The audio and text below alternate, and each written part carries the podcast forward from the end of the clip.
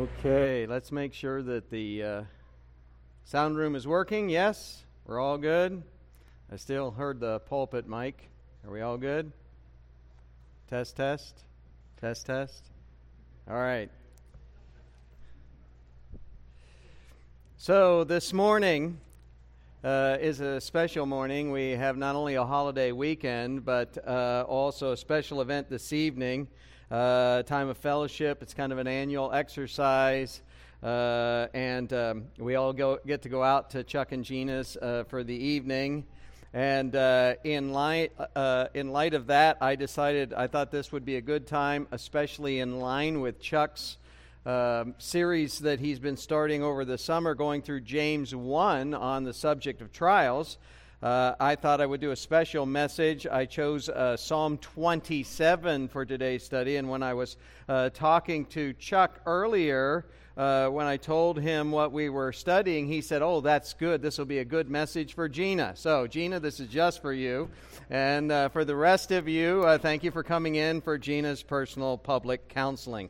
Um, now, I think this is going to be one of those subjects that we're all going to find both uh, uh, instructive and comforting and confrontational. The, the title of this morning's message is Waiting on God, or if you like a longer one, How to Wait on God in Times of Trouble. One of the things that uh, Chuck has walk through with us over the summer from James chapter 1 is the fact that we're all going to face trials, many and varied kinds of trials. In fact, when uh, you read in your English Bible there in James 1, it says, Count it all joy when you face various kinds of trials.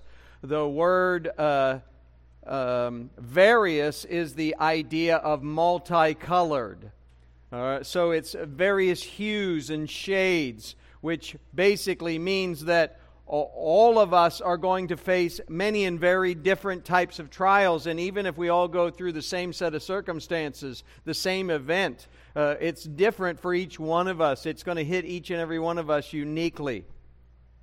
But the instruction that James gives us is that we are to count it all joy when we face those kinds of trials and not look for a way out of the trial, right? We are to let uh, endurance have its perfect result so that we may be perfect, complete, lacking in nothing. We're to go through that trial and, and, seeking to honor God and to continue to seek to honor God no matter how hard it gets, even without that trial ever letting up. That needs to be our view, our, purpose, our, our focus in the context of trials. And given the fact that there are many and varied kinds of trials, and given the fact that if you did went through and did a theology of trials, and I've done I've dabbled in this periodically with some series that I've done in the past. Someday maybe I'll uh, I'll do a full series on the subject of trials and develop a theology of trials from the whole of the Bible. But when you when you look at what the Bible teaches about trials, you learn that according to Hebrews 12, we go through trials, hardships, difficult times, uh, challenging circumstances, sometimes in a disciplinary sense. God is treating us as his children, and he is training us not to get out of line. Same thing we do with our kids, right? And so there are going to be times when you're going through temporal consequences of your own offenses and your own sins, and God is going to bring those consequences to bear in such a way as to bring you back into obedience and con- uh, of His will and conformity with His Son. He's actually purposefully, uh, now that's not a punishment. Keep in mind, the punishment for sin is universally eternal condemnation for Christians. According to Romans 8, if that, if that chapter's still true, which it is, then there is no condemnation for me if I'm in Christ. I'm in a no condemnation status. I'm a child of God, and nothing can separate me from the love of God which is in Christ Jesus. And He is causing all things to work together because I am one who loves Him, and I love Him because He chose me in Him before the foundation of the world. I am one of His people, and nothing can change that. My sins are fully taken care of at the cross. However, he still uses temporal circumstances and temporal consequences when I step out of line, when I rebel against Him, to bring me home, so to speak. You can count on reaping in a temporal context what you sow. If you behave poorly in your relationships, those relationships will deteriorate. If you are unfaithful with your finances, you will find at some point that you run out of money and now you're in the hole. If you are embittered towards somebody and slow to forgive, you can expect your heart to become hardened and in time uh, for God to work circumstances in such a way to drive you to your knees so that you have to repent. Why is He going to do all that? Because He's not going to let you go because you're one of His kids. You can also be sure that uh, from the time you come to saving faith in Jesus Christ, He is committed to you sharing in His holiness. Also, Hebrews 12, which means He's going to bring circumstances to bear in your life and my life to make us more into the image of Christ. That's what James is talking about in James 1 when he says, Count it all joy. Put it in, in the plus column, the joy column, when you face various kinds of trials, knowing that the fact that the ways that God is putting your faith to the test, and that's what He's doing. It's not a test so that you will either pass or fail. Good job, Bryan, or you're out of the kingdom. Okay? It it's really is putting it to the test uh, so that you can develop spiritual muscles in that area of your Christian life. Count it all joy when you face various kinds of trials, knowing that the testing of your faith produces hupomone, patience, perseverance, endurance, however you want to translate it. It basically means the ability to continue to live a life that honors God, even though the pressure is always on. That's why he says, let endurance have its perfect result so that you can be perfect and complete, lacking in nothing. In other words, stop looking for ways to escape your trial but recognize God's sovereign hand in it and just develop those spiritual muscles. Keep, keep doing those exercises. Keep obeying God and living for God even when the pressure's on, and pretty soon you'll be able to bear up under it. If you've ever been through any kind of an athletic or a workout regimen where you're trying to build six pack abs, now I actually have six pack abs, I just keep them on my daughter from gymnastics. But but if you don't have a set of six pack abs, if you wanted to develop them, you know what you're going to have to do? You're going to have to do either a lot of sit ups or planks or whatever exercises until such a time. And, and guess what? There's a lot of energy that goes into that. There's a lot of discomfort that goes into that, a lot of distress, and a, and a lot of exercises. And then over time, pretty soon, uh, I mean, my, my daughter used to do something called V ups. Who ever invented that? It's just an atrocious and nasty thing.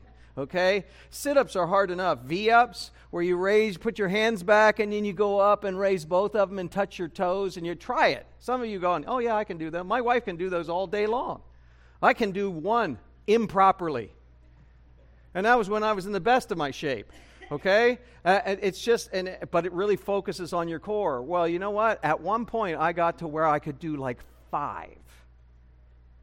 Okay, it took me uh, it took me three months, and I got to where I could actually do five properly. And I said, "Yep, I hit my goal. We're done."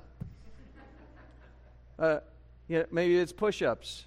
Maybe it's being able to do uh, whatever it is. I remember when I decided I wanted to start riding a bike because my knees won't let me run anymore, and so I I would ride uh, from the house out uh, two miles and then back to the house, three miles, and the next day back to the house. And then pretty soon I got to the point where I could ride all the way out to church. And then after I was done studying, ride all the way home. And then I realized the wind blows with you when you're coming out, and the wind blows back. So, uh, yeah, I need to develop a little bit more endurance before I go back and do it. And I, I still remember I got to the point where I could ride in the 30 mile an hour winds. And it was not very much fun but it felt really good to be able to get home and not have to call my wife to come get me halfway home. It was awesome. Okay, but you know what? Trials are like that from a spiritual perspective, from a personal perspective.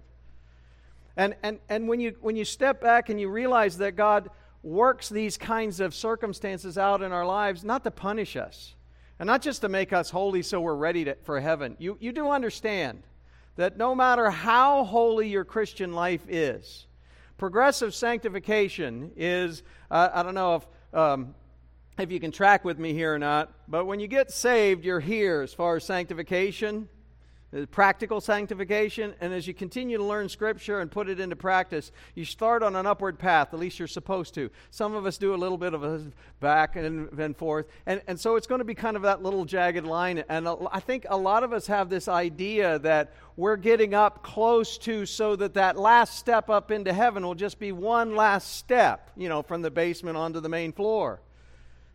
Okay, but if you if you scroll the camera back and you want to see your sanctification, even those of us that are perhaps the most sanctified on the planet. The, the, the squiggly line goes like this, and then that last step to heaven is literally up to heaven. It's an infinite step up that none of us get anywhere near close to. Okay? There's, that's why we're to have, let endurance have its perfect result so we can be fully mature complete, fully mature in every area, no holes, lacking in nothing. And those trials that God takes us through are not just to train us, they're, they're not just to correct us, they also provide us an opportunity to glorify God when things are hard.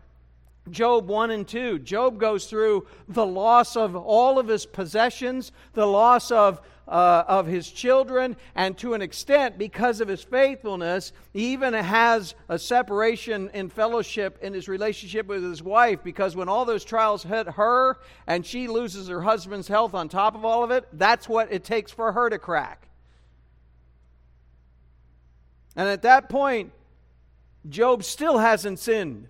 He still praises God, saying, You talk as one of the foolish women talk. Shall we receive good from the hand and not evil? Empty I came from my mother's womb, and empty I'll go home. Blessed be the name of the Lord. Do you know what it took to get Job to mess up? To get Job to really trip up and sin against God? It took his friends.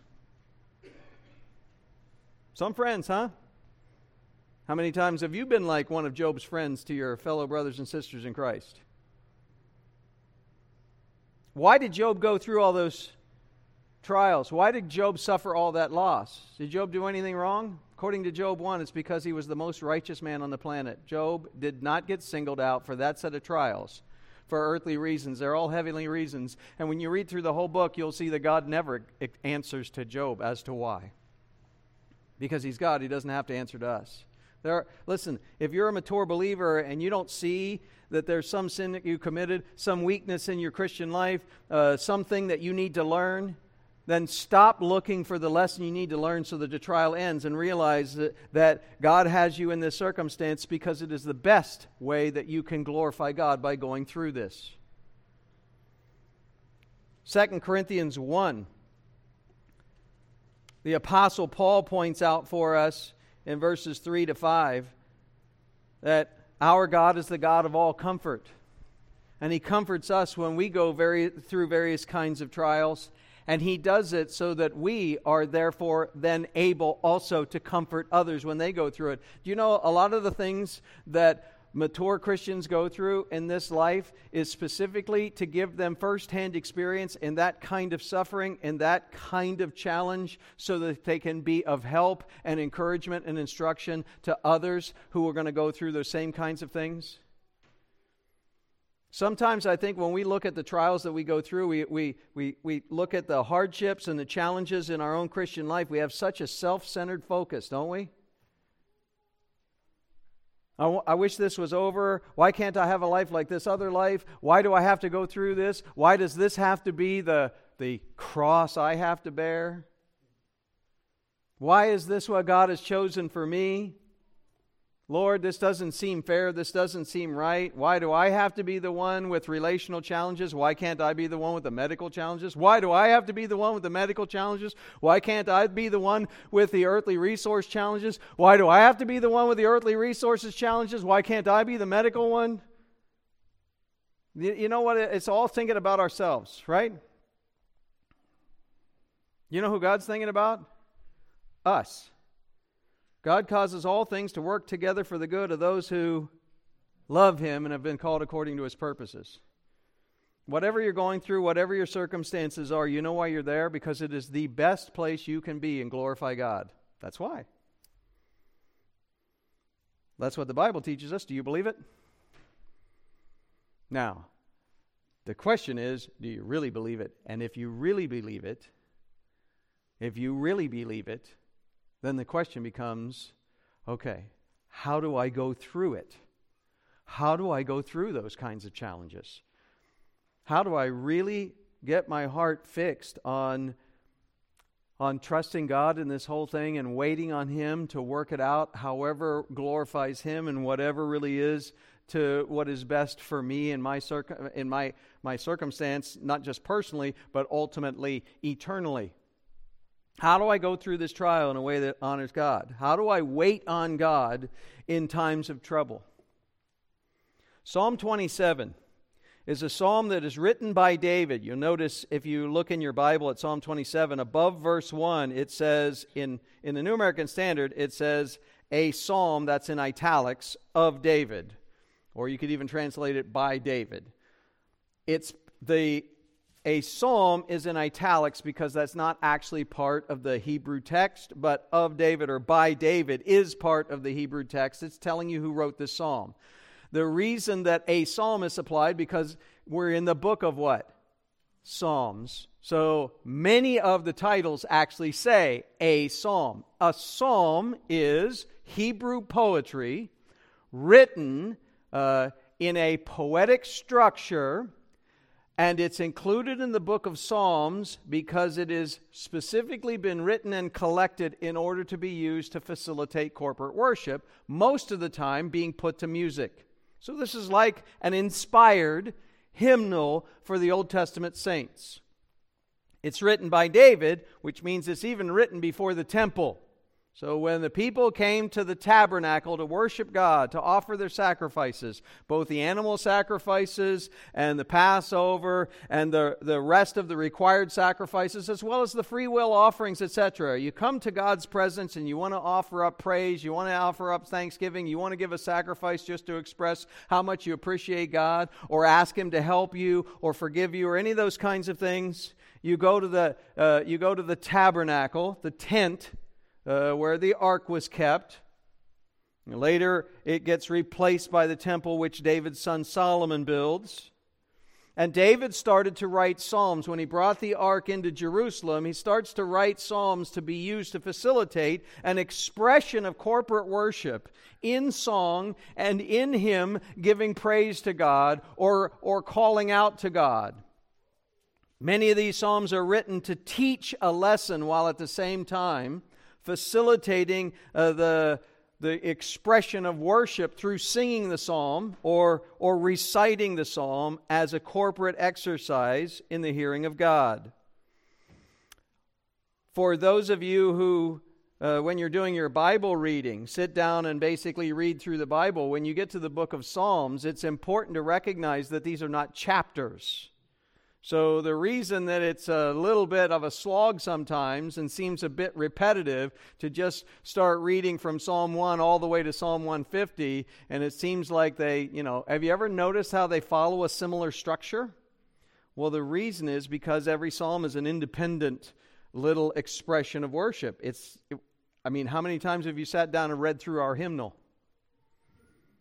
That, would, would that not seem like a little bit more of a tedious exercise? Okay, Psalms is better than our hymnal because it's written under inspiration. But if you really want to uh, use the Psalms in a way that's in keeping with the, the way that they were written and the reason for which they were written, then when you read a psalm, start at the beginning by looking for an indication, especially in the first verse or two, uh, some of them are a couple of verses, but, anyways, look at the opening statement in the psalm and see if it tells you what it's about. A lot of them are going to be a call to praise, a call to give thanks. Some of them are going to ask a question, like the one that we have here. Some of them are going to make a declaration, and then the rest of that psalm is going to either answer that question, justify that declaration, or um, further explain that opening statement. And that's what we have here. Notice in verse 1 as we begin to look at the text just by way of introduction. Notice that David says, The Lord is my light and my salvation. Whom shall I fear? The Lord is the defense of my life. Whom shall I dread? Notice that this psalm begins with a question. He's got a declaration that is followed by a question, and he, and he essentially asks the same question two different ways. You see that? The Lord is my light and my salvation. Whom shall I fear? Now, what do you think the answer is? Well, nobody. And the second question, the Lord is the defense of my life. Whom shall I dread? What do you think the answer is? Nobody.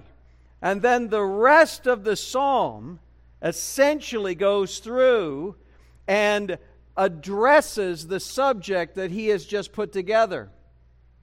When he says, The Lord is my light and my salvation, the Lord is the defense of my life. In your Bible, you'll notice Lord is in all capital letters. What's that mean? that means that that's actually the covenant name for God in the original Hebrew text. That's the name Yahweh, the, the personal name that God used to describe himself and identify himself with Moses and with the Israelites in an Old Testament context. This is his name that associates him on an individual, personal, relational level with his people in the Old Testament. So when David says, The Lord is my light and my salvation, he, he's saying the Lord that I have a personal relationship with. Yahweh is my light and my salvation. Whom shall I fear? Yahweh is the defense of my life. Whom shall I dread? This is like I, uh, us saying, Lord, precious Lord Jesus, Lord Jesus, you are the light of my, uh, uh, my light and my salvation. Whom shall I fear? Lord Jesus is the defense of my life. Whom shall I dread? It's the name in an Old Testament context by which God identifies himself, not generally as God, but specifically as the, the saving God of Israel who has a personal relationship with them because he made a promise that they are his people and he would save them. So David begins and by the way, what do you know about David? You know that he's a man after God's own heart. He's a man that loves God, really committed to God. Let me ask you a question Is David a perfect uh, saint? Is really li- lives that kind of an upright, perfect life that you can model everything that he said and did, right? Well, except in the case of Uriah and his wife Bathsheba, right? and maybe a couple of other times when he failed royally. Notice the little joke there, failed royally? Yeah. Yeah. That'll be on the quiz, by the way. Did you catch the joke? Anyhow, uh, you, you look at David's life. I mean, David, David lived a life pretty much free of mistakes, pretty much free of suffering the consequences of his own sin, pretty much free of any kind of persecution, any kind of threat to his life, any kind of hardship. He lived a really easy life, right? Uh, maybe exactly the opposite. It, uh, from, the, from the time that David was a boy, shepherding his father's sheep in the pasture lands outside of Bethlehem, what does David say when he goes before King Saul and says, Let me go fight this uncircumcised Philistine? You can't let him badmouth God like that. And he says, David, I can't let you go. He'll, he'll, he'll, he'll squash you like a bug on a windshield. He says, Listen, when I was, when I was younger, what kick, kick, tickles me is he's probably 15 or 16 at this point, and he says, When I was younger, I had to defend my father's flock from the lion and the bear. Okay? This, even as a young man, this, this guy knows what it means to go toe to toe with something that can take you out, right? And then when he goes and he defeats Goliath, he becomes then uh, a soldier, and he becomes the best soldier in Saul's army.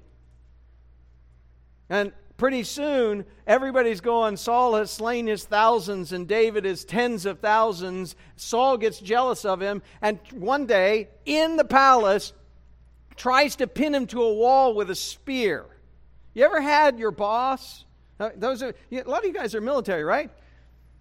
My, you ever had your boss try to pin you to, I don't mean verbally, okay? But have you ever actually had your boss try to pin you to the wall with a spear? David did. David spent the next years fleeing from Saul's presence. David went to war many times. David not only understood what it was like to have people out to kill him who were his enemies, he also knew what it was like to have people out to kill him that were his friends and that lied against him. On multiple occasions, he demonstrated his loyalty to God and his faithfulness to Saul, even though Saul was trying to kill him. Listen, David is the kind of a guy that when he talks about trusting in God. He talks about waiting on God in the times of real trials and real struggles.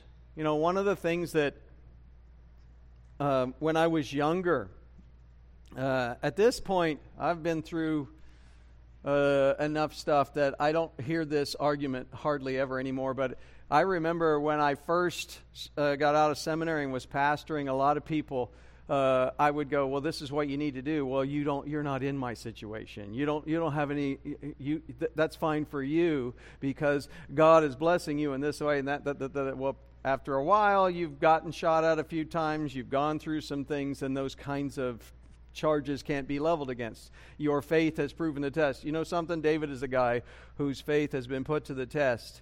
And on the other side, he knows how to write about how to wait on God in times of trouble.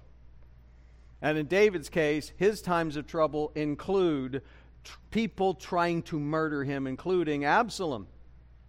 And on it goes. Incidentally, his son unjustly wanted to murder him and take away his throne. But you know, Absalom's chief counselor was Ahithophel. Do you know who Ahithophel was? Bathsheba's grandfather. Okay? when, when, when David was ousted from Jerusalem by his son, he had some help from Bathsheba's grandfather. So you notice how there's kind of a, this is unjust behavior toward me, and yet at the same time I know I deserve some of this?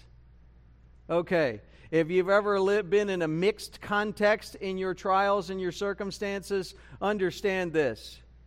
When David tells you how to wait on God in this psalm, he knows full well that, that waiting on God many times is not something you have to do just because you're totally righteous in the whole situation.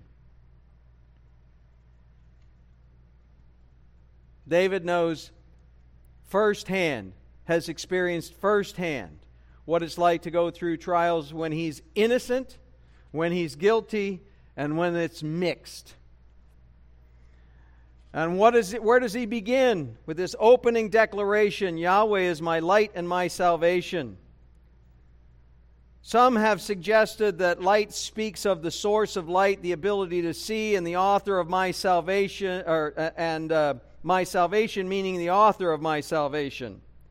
Others take the light to be that which dispels darkness and thereby drives away fear, and salvation as that which rescues me from trouble. One of the things that I just want to help you to understand here is that when you're reading the Old Testament, there's a sense in which you have to put on Old Testament spectacles. When the word salvation and, uh, and those, that whole word group in an Old Testament context is used salvation, deliverance, rescue, etc. Most of the time, three out of four times when that word group is used in the Old Testament, it refers to physical deliverance. Okay? A deliverance from earthly circumstances, not eternal salvation. When you come into the New Testament, the usage flips Three out of four times or more, salvation, saved, uh, delivered typed words are most often in the New Testament referring to eternal salvation as opposed to deliverance from temporal consequences. That same word saved is used in Acts to refer to saving Paul from the drink when the ship went down in shipwreck.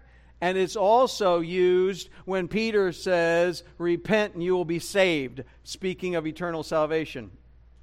So, by default, your normal connection when you see the word saved or salvation in the Old Testament should be saved from my temporal circumstances. And that's the way David is using it here.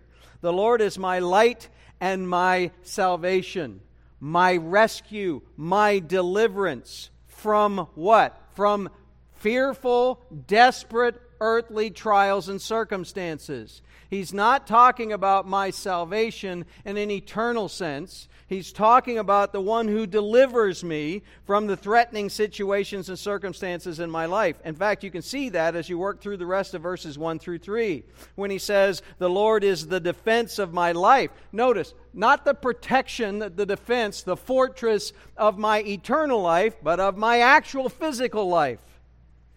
Whom shall I dread? And then notice, this is the basis upon which he makes this this statement, he says, When evildoers came upon me to devour my flesh, my adversaries and my enemies, they stumbled and fell. He's talking about having been delivered in the past from his earthly circumstances and from people who actually wanted to kill him. That's what the idea of devour my flesh, eat up my body. They, they wanted to literally kill me. That's why he says in verse 3 though a host encamp against me, a host meaning a whole army, a massive number of people, my heart will not fear, even though war rise against me. In spite of this, I shall be confident. I shall be confident. The continuous idea is present in that last statement I shall be confident. I am continually confident. And the word for confident means trusting. I am continually trusting. Trusting in what? Trusting in whom? In God. I'm not going to be afraid when I'm in various uh, threatening earthly circumstances because Yahweh is my light. Yahweh is the one that dispels the darkness so I can see that he is he is in control and my life is in his hands. He is the one who delivers me. Who shall I fear? Even though I go onto the battlefield, even though I know I'm not 100% without fault in, in, in pretty much anything in my life, I don't, I don't have to fear anybody because the Lord, Yahweh, is the defense of my life. Whom shall I dread? Let me think back to the past when evildoers have come upon me to devour my flesh, trying to kill me. My adversaries and my enemies, they stumbled and fell because God is the one who's in control. My life is in His hands. I remember um, when I was about 14, I think it was, uh, my family took a trip and we went to Williamsburg and to Gettysburg and a bunch of places that were part of the history of uh, uh, the first century of America. And uh, I remember being on the field at Gettysburg. And I remember being in Virginia, and uh, I think it was in Manassas, anyways. Uh, maybe we were, maybe maybe we were somebody someplace else, and they were talking about what happened at Manassas. But Stonewall Jackson, you know how he got his nickname? Because on the first day of battle, he's standing there, and the shells start to fire, and people are shooting, and he's up on a horse and all the rest of his soldiers they get down and they're, they're crouched down they're hiding behind the trees they're on their bellies prone and he's sitting up there on the horse. General get down! And he said something to the effect of son i am a christian. God has ordained the day that I will die, and no tree will protect me from that shell and he continued to sit on that horse like a stone wall. He just just had a trust in God that I just I, I'm called to be courageous. I'm called to be a soldier. I'm called to lead by example. I do think a good example would be hiding behind a tree, but but but you just really appreciate his faith. Though a host encamp against me, my heart will not fear. Absolutely, positively will not begin to fear. Why? Even though war arise against me, in spite of this, I am continually trusting. Trusting in whom? Trusting in God. Say, well, how did you get there, David? How is it that you got to the place where, where you could be like that when your life was threatened? How did you get to the place where you could wait on God in times of trouble? No matter how threatening, no matter how devastating, no matter how fearful the situation is, how'd you get there? The answer is twofold. First, he fixed his eyes on being God's kind of person, and then he asked God for help to be God's kind of person. That's it. If you're looking for uh, how to wait on God in times of trouble, I think David shows us or tells us right here in Psalm 27, especially in verses 4 through 14. How do you wait on God in times of trouble? Number one, you fix your eyes on being God's kind of person. Look at verses 4 to 6. Fix your eyes on being God's kind of person. He says in verse 4 One thing, one thing I have asked from the Lord, and that I seek, that I may dwell in the house of the Lord all the days of my life, to behold the beauty of the Lord and to meditate in his temple. David says, There's one thing I ask from the Lord, one primary request, and that is what I'm going after with both hands. What is that? To be close to God. To be close to God. That's it. That I am continually seeking. One thing I ask you know, when, when we're in times of trial, oh, when I'm in times of trial, I, I notice uh, and then go back and adjust my heart and my mind and my requests. But I notice that by default, when I'm in a difficult circumstance, relationally, practically, physically, whatever it is, I notice that my default is to ask God to work it out in a particular way. Now, you're probably not like that. You're probably like David, who just says, God, this is really challenging. This is really hard. There's a lot of unfairness here. Or I dorked this up, and will you please work out the circle? I, I, I know that I dorked it up, and what I'm suffering is only just a tiny temporal taste of what I really ought to be suffering. So thank you for that as well. Just help me be God's kind of person. That's probably the way you are. But for me, normally I'm asking for God to provide the opportunity that facilitates me uh, fixing it.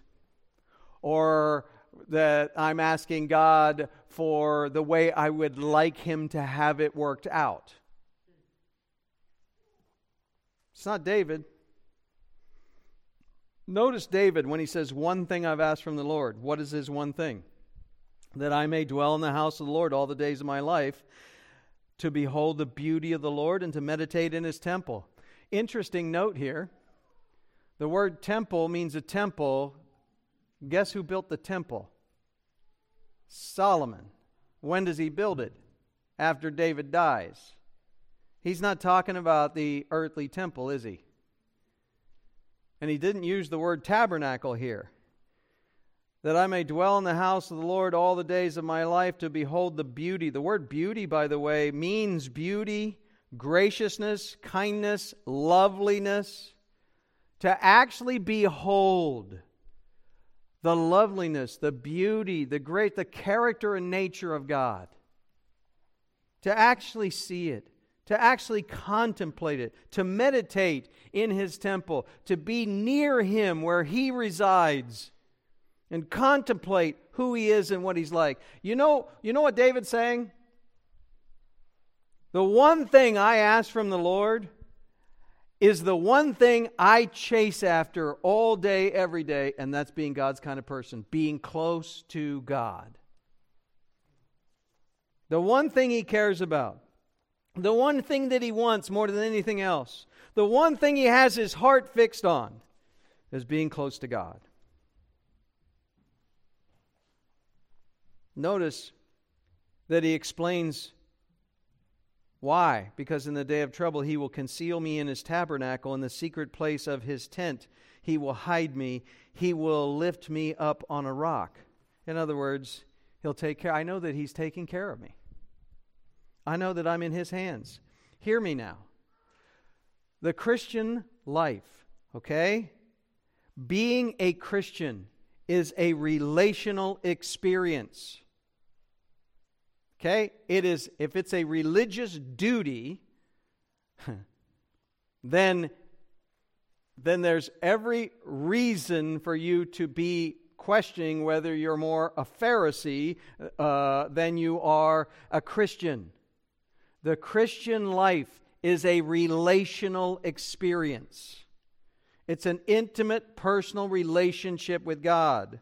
You can keep your uh, finger in Psalm 27 and turn to John 17 with me for a moment if you want to see this.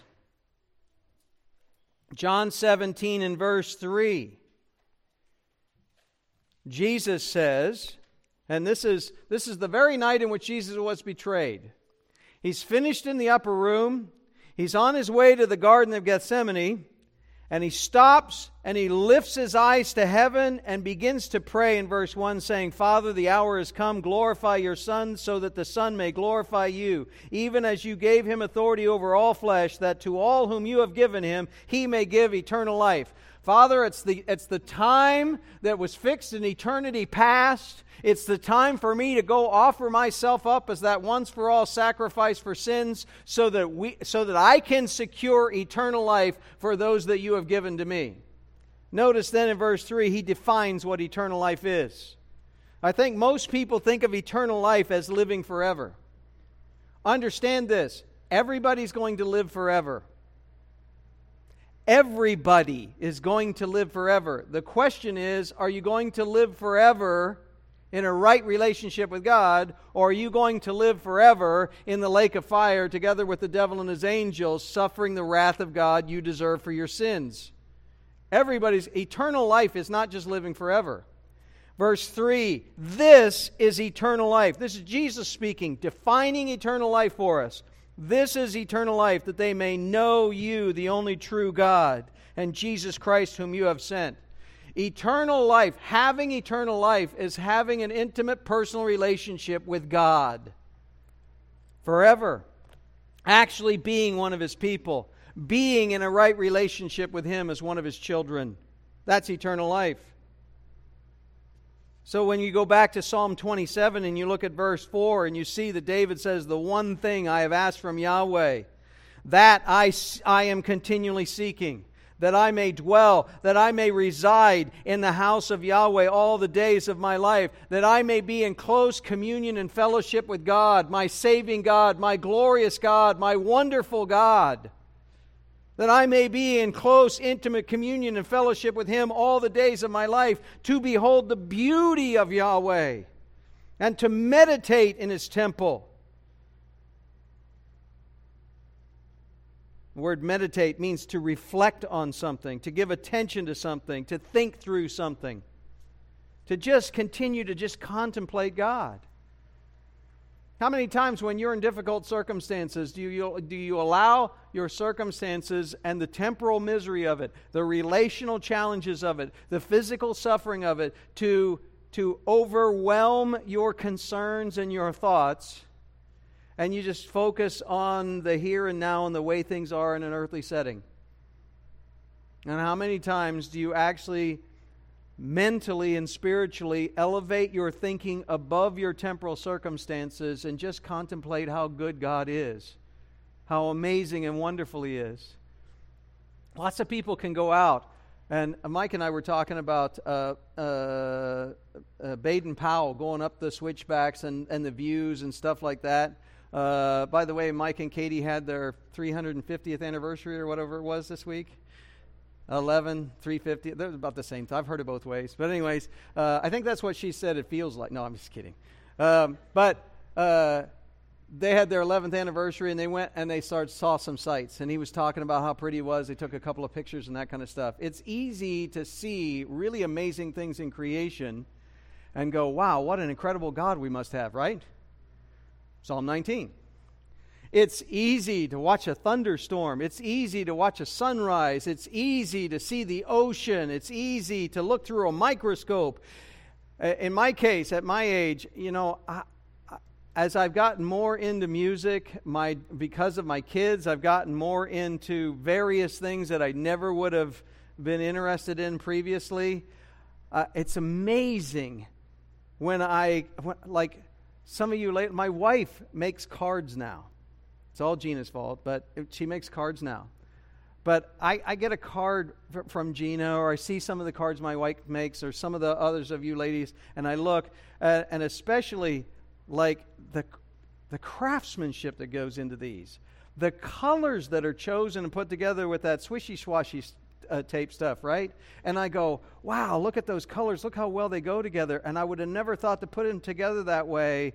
Uh, and then Kath goes, oh, well, that's Gina. Uh, and um, but then I, then I think about the God who invented the colors. I think about God who invented all of those colors and how well they go together and how many different combinations actually look good and how every once in a while something just amazingly pops.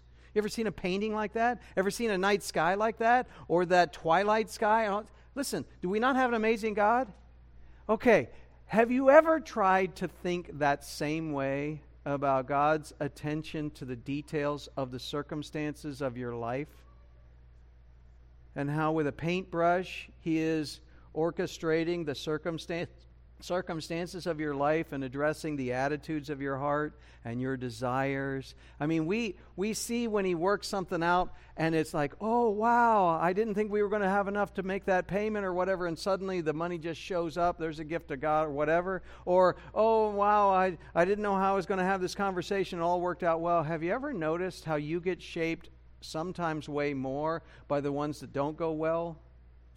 You become way more like Christ as a result of going, thing, going through things that don't go well, as opposed to just the things that do go well. Have you ever considered how amazing God is to be able to work all things together for the good of those who love Him, who have been called according to His purposes? I have a number of things that the end result wasn't good. But when I look at how that has shaped me into a guy that is useful in training up the next generation, useful even in my own household, useful here, useful in uh, relationships I have with people around the world, well, we have a pretty amazing God. That you know what David is saying? Uh, don't just don't just put on a happy face, okay? De- fix your eyes not just on God generally. Fix your eyes on being God's kind of person. Commit yourself, not just to, in like a detached way, and living above your circumstances. Instead, David says, The one thing I've asked from the Lord, that's what I'm continually seeking, that I may dwell in the house of the Lord all the days of my life to behold the beauty, the loveliness of the Lord and meditate in his temple, to think through how great he really is. Notice how your view of God just starts to increase. Notice how, even without having the answers, you can trust in Him to have the answers. Notice how, when you start to realize that, that God does love you, that you are one of His people, He's eternally committed to you, and the closer you get to Him, the more you just become like Him, the more you're able to just entrust yourself and the way it all works out to Him. David concludes in, in verses 5 and 6 this way For in the day of trouble he will conceal me in his tabernacle, he'll hide me in his innermost dwelling place. In the secret place of his tent, he will hide me. Literally, in the hiding place in his tent, he will hide me. Or in the secret place in his tent, he will secret me. It's the same word used twice. Really cool. He will lift me up on a rock. You have to be a military man to understand this. If you're up on a rock, guess what? You and your little swords can't reach me. That's his point. You bring me up on a rock where my enemies cannot assail me. Verse 6 And now my head will be lifted up above my enemies around me, and I will offer in his tent sacrifices with shouts of joy. I will sing, yes, I will sing praises to the Lord. I will not attribute my successes to my own strength, to my own insight, to my own cleverness. I will sing praises to the Lord because I know that I'm His. And I know that He is the one that is orchestrating all of this. You want to know what the secret to waiting on God is? Make your singular desire, you fix your eyes on being God's kind of person. And the more you fix your eyes on Him, the more you dedicate yourself to being His kind of person, the more you see Him for who He really is, and the more you'll be able to recognize the many and varied ways He's working everything out ultimately for your good. And keep in mind, your good doesn't mean that you don't go through trials. And going uh, and, and for your good doesn't mean that your faith doesn't get put to the test. And go and working it out for your good doesn't mean that it plays out well and finishes the way you would like it to finish every time. But it'll always finish out in the way that is best for you spiritually and eternally. You believe that? If you do, then the second lesson that we learn here from David is how do I how do I learn to wait on God in times of trouble? Number 1, fix your eyes on being God's kind of person and then ask God to help you be God's kind of person. You'll never be able to do this in your own strength, so ask Him for help. Notice the two requests that He has. Verse 7 Hear, O Lord, when I cry with my voice, be gracious to me and answer. And then verse 11 Teach me your way, O Lord, and lead me in a level path because of my foes. God, I want you to help me.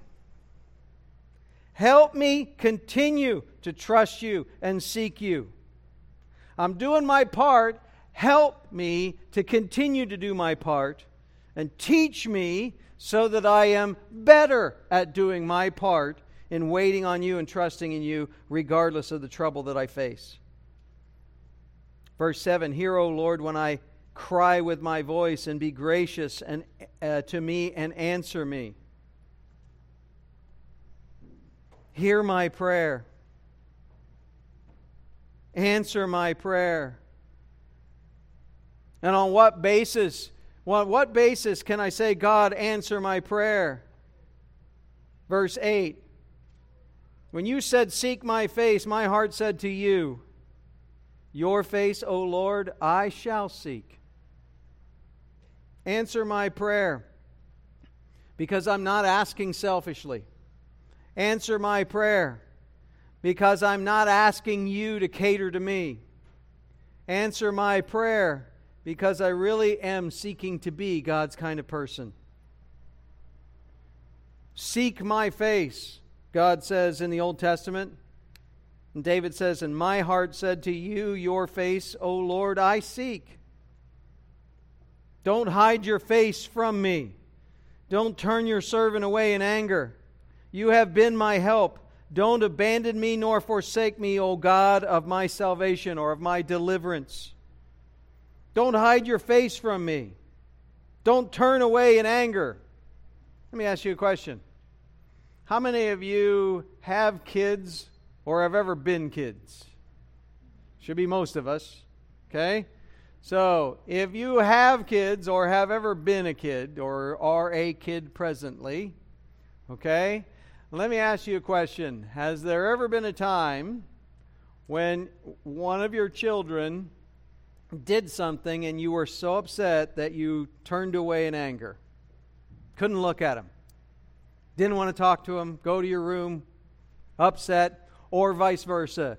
When you were a kid and you did something, uh, you got caught at something, got caught in a lie or whatever, and your dad said, Go to your room, I'll talk to you later.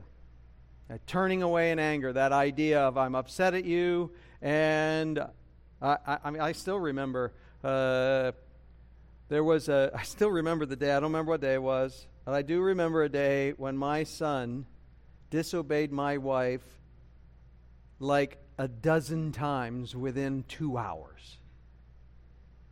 And we had so many trips to the bed. We got to the, when we hit the last one, I said, Son, I cannot believe this. Go to the, uh, get the spanker, go to the bathroom, and I got to go pray, and then we will talk. God was, I was a little upset. Okay, that's me. um, and uh, so I had to work through it in my heart. Now, now, tell me something. Does God have a reason to turn away from can you think of any time when God had a reason to turn away from David in anger? Maybe the little cons- taking Bathsheba when he, she was somebody else's wife. Maybe trying to cover it up. Maybe conspiring to have her husband murdered so he could have her for himself. And any number of other times that are recorded in Scripture. You know something? None of us are perfect. None of us are without sin. When David is honest in his prayer, he says, God, hear my prayer when I cry with my voice. Be gracious and answer me. Don't hide your face from me. Don't turn your servant away in anger. Because I know there are times when I deserve to have to be turned away in anger because I haven't been uh, obedient, I haven't been faithful. You have been my help. Do not abandon me nor forsake me, O God of my salvation. Why? Because you've told me to seek your face, and I'm seeking your face. You ever sinned the same way more than once? Or maybe even as a pattern? And you realize that it seems hypocritical to ask God for forgiveness again, and so you don't? Or you really have trouble figuring out how to even ask for forgiveness because you've sinned the same way so many times? Well, here's how you do it Lord, I know you des- I, I deserve to have you turn away, but please don't. Because I really do want a relationship with you, and you told me to seek your face. And so, in obedience, I'm not gonna I'm not gonna compound my disobedience. I've, I've had people say to me many times, and, and many different people say to me, Well, you know, I, I, I'm not going to do that now because, you know, I know my heart isn't right. So I'm not going to obey God at this point because my heart isn't right, and I know that He doesn't like hypocrisy. You realize that statement is doubly hypocritical? You, you, you, if you know you're being disobedient and you don't repent, you do realize all you're doing is multiplying your sin. You, you need to turn from your sin and ask for forgiveness, even if you have to wrestle your heart to the ground and beat it with a stick. Well, that's what David's doing. Don't hide your face from me. Do not turn uh, your servant away in anger. You have been my help. Don't abandon me nor forsake me, O God of my salvation. For my father and my mother have forsaken me, but the Lord will take me up. The idea of taking him up is basically gathering him in. You know, my, my parents may abandon me, but I know, God, you'll always welcome me and greet me with open arms and gather me up. Teach me your way, O Lord. Lead me in a level path because of my foes. The idea of a level path, uh, there's a little debate about this. Does a, does a level path mean a righteous path as opposed to an unrighteous path, or a level path in the sense of it's been leveled out so that it's flat and without obstacles so I can walk on it? I think it's that latter. Lead me in a level path because of my foes. I've got lots of obstacles, I've got lots of people trying to trip me up. Teach me your way O Lord, and lead me in a path that's level because I really do have challenges here. It really is hard to be God's kind of person here. Don't deliver me over to the desire of my adversaries because false witnesses have risen against me, such as breathe out violence. I really do have people that want to kill me. In my experience, and I, I mean, there are lots of people that have gone through way tougher lives than I have. But in my experience, the, t- the most difficult trials to go through are the relational ones. The people that you have the, the closest relationships with, the tightest bond with, the best friend in seminary, family members. Those are the ones that, from my perspective, hurt. Maybe it's just me, but from my perspective, they hurt the most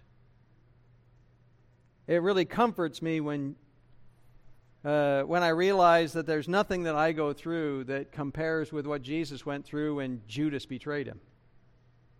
Peter denied him. And all the rest of the disciples fled.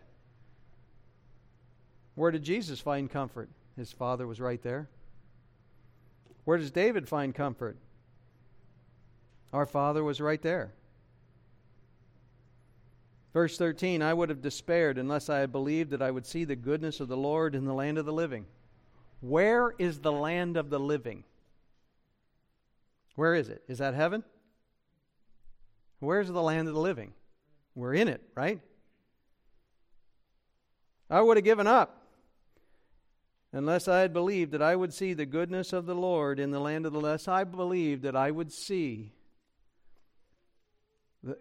God work it out for my good in this life. That's why he closes with this final exhortation Wait for the Lord. Be strong and let your heart take courage. Yes, or indeed, wait for the Lord. You remember the question that he started with in the beginning? The Lord is my light, my salvation. Whom shall I fear? The Lord is the defense or the protection of my life. Whom shall I dread? You know what the answer is? Nobody. So then what do I do? Wait for the Lord. Be strong. Let your heart take courage. And remember, the idea of a heart is not just the organ that beats uh, uh, the circulation of your blood so that you live. And the heart is not the seat of your emotions. The heart is the seat of your inclinations, your will, your determination, your thinking from a biblical perspective. Let your heart take courage. Be strong. And wait for the Lord. Do you know what's interesting? Do you know the word wait? Here is the word that most Bibles will translate as hope. This word normally is translated hope. I like the word wait better because in English, the word hope kind of really loses its sense. When we talk about hoping for something, normally we're thinking of something that we hope for or wish for, right? With a more or less likely chance that it happens. Like, maybe you might say, uh, if you were in Ohio, you might say, I hope we have a sunny day. Well, that's a coin toss. Here in the summer, you might say, I hope it rains today. Yeah, that's a that's a coin toss that lands on the edge, right? Uh, uh, I hope I get this for Christmas. I hope she says yes. I hope that I get a promotion. I hope, I hope, I hope, right? Almost sound like one of the seven dwarves. I hope. Okay? It's, it's just wishful thinking. I hope my team wins. When, when you see the word hope in the Bible, it's always hoping with a confident expectation that it's going to happen. Hope in the Lord. Be strong and let your heart take courage. Yes, hope in the Lord, or wait for the Lord. Be strong and let your heart take courage. Yes, wait for the Lord. Waiting means that you're sure it's going to happen, right? You, it may not be right away, but it's going to happen. Well, if you're one of God's children, can you count on God rescuing you? Can you count on God working it out ultimately for your good? And His glory. And, and keep in mind, the definition of your good is not the way that would make you most happy in a temporal sense, but the way that will make you most happy eternally, most thankful eternally, and most like Christ now and forever. We all go through many and various trials. And, and I can promise you, whatever trial you're in or combination thereof, they're by divine design if you're one of his people. It is. I, I know that as sure as I'm standing here. The question isn't whether we will face trials. The question is are you going to continue to fix your heart and mind, to fix your eyes on being God's kind of person as you go through those trials, and ask God not to get you out of the trial, not to work out the trial the way you want it, but ask God to, to really help you to be God's kind of person. Even when you trip and stumble along the way, asking God consistently to help you be God's kind of person as you go through it. I think if you if you really dedicate, well, I know because uh, I can tell the difference between when I'm focused like this and when I'm not. If you focus your attention just on being God's kind of person as you go through trials, you'll find that the trials really, the whole complexion of it changes. And you'll actually start to see the hand of God at work, not just when it works out the way you would like it, but many times even when it works out the way you wouldn't like it, because you can see that He's right there with you and He's got good reasons, and you can see the changes in you and he really is worthy of our worship and praise. Amen. Father, thank you for this day. Thank you for all the trials that you bring upon us. Thank you for the lives uh, that are recorded in Scripture, that they are honest recollections, uh, they are accurate representations, uh, they are factual presentations of uh, the people that you have made your own in the past. The fact that David does not have a record of a sinless life, but rather a very sinful life, as well as a very spiritually heroic life, is a great illustration to us that none of us are going to be perfect either. And you didn't save us because you needed perfect people. You saved us because we are sinful, flawed, failures of people that you are able to make into instruments of righteousness. And so, Lord, increase our faith in you. Continue to bring the trials upon us necessary to draw us near to you. And give us by your Spirit everything we need to fix our eyes on you and to live for you until you return for us or call us home. In Christ's name, amen.